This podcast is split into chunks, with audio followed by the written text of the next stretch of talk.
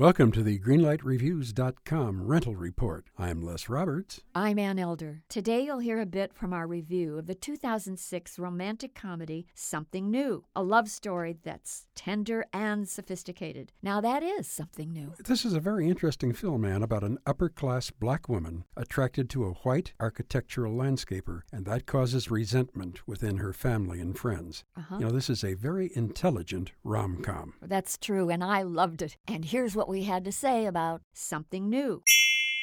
I like this movie because it's not a cynical picture. It doesn't have a dead end ending. It doesn't take us to places that make us feel bad. And it does deal with that interracial issue that I think is so, so important. Well, it is important, Ann, but somehow I was put off by the fact that almost all of the African Americans in this film are very, very rude to him very unaccepting of him. And Brian, played by Simon Baker, took it all without a flicker of annoyance. It bothered me. I loved this movie because I thought it was such a fresh approach to a very hot button issue. I recommend this movie very highly. So you're giving it a green light. Okay. I did like the film, Ann, but I didn't like it as much as you do because some of the attitudes I think came very close to insulting. I'm going to give it a yellow light. Okay, a green light and a yellow light for something new.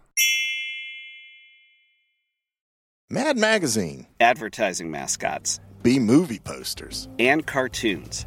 Oh, yeah, can't forget cartoons. If you get the funky connection that ties these pop culture gems together, you'll dig two designers walk into a bar. See, we're a couple of creatively curious pals living between the bookends of grand museums and dive bars. Hey, you know the place, the sweet spot where highbrow and lowbrow become drinking buddies. So join our barroom chats as we talk influential work and uncover stories of how the familiar became iconic. Think behind the music for the stuff we love.